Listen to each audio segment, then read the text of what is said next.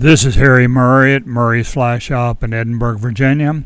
We'll do our podcast for March for both the trout fishing that we'll be experiencing and the smallmouth bass. Okay, March to me is a very special month because the action is so fast. Early in March, the Epeorus pleuralis mayfly nymphs grow very rapidly, and by the second week of March, these fellows are pretty close to ready to hatch out. They move to the lower section of the stream in the riffles that are well aerated, and from here they grow until they're ready to come out. Now, maybe we'll say two weeks later, I use the beadhead nymph, the Mr. Rapidan beadhead nymph in a size 12 and 14 to fish for these flies because they often accidentally get washed into the stream and drift down through the pool. I fish these upstream dead drift. I go right to the riffle at the very tail end of the pool, turn and fish upstream dead drift with those Mr. Rapidan beadheads. I use the Murray's uh, either the bright butt or the nymph leader. I especially like the uh, nymph leader we have with those two SA indicators on it. And I fish those upstream, casting right where the riffle drops into the pool. And just fan that whole area, covering everything up. You won't see rising fish yet. This is just a little early to see many. But by the middle of March, the emergers of the Epeorus pleuralis are very heavy. Now, this is a very special fly in the state of Virginia and in actually in the Blue Ridge Mountains and even up into some of the Poconos. It's a heavy hatch. It's a big fly and it turns them on. But now, the way this fly hatches, he's one of the very, very few mayflies that comes off the stream bottom with his wings partly extended as he heads toward the surface to come off and fly over into the bushes to turn into the dun.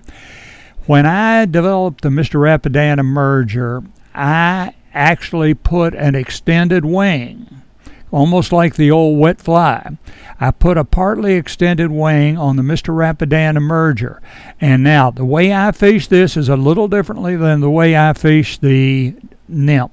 I still locate in the lower part of the pool, maybe in below the riffle even, and cast upstream to the head of the pool, dropping my fly right below the riffle where these nymphs are.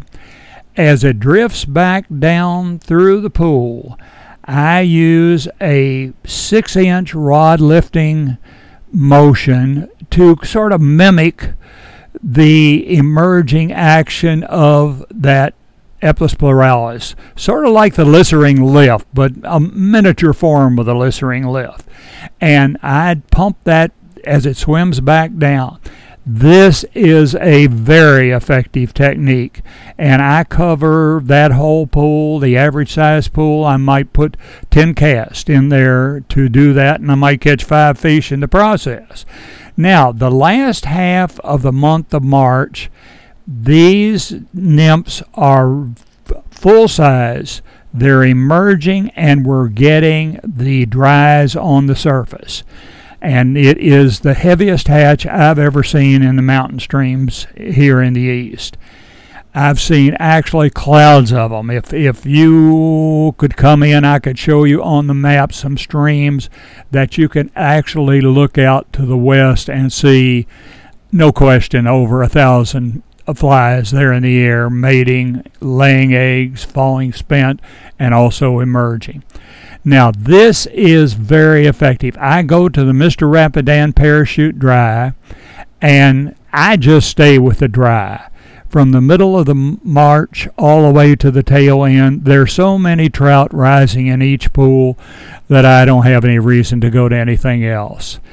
This is very good fishing. It is fast fishing, and it's a great time to hike into these headwater streams, camp, fish for a long weekend and you'll get some great action. All right, let's look at the bass situation.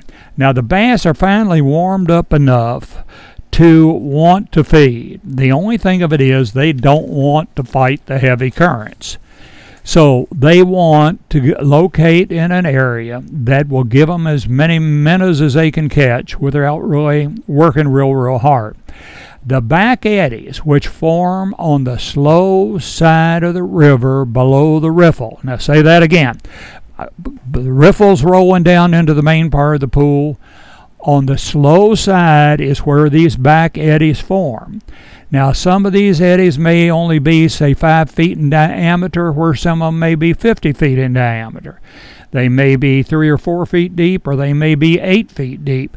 But this is an area that is loaded with menace, and this is where the bass go. See, they've gotten away from the current and they've gotten into the feeding stations where there are a lot of minnows.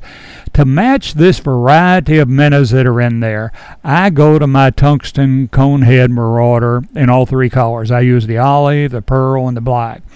And I cover that whole area down through there.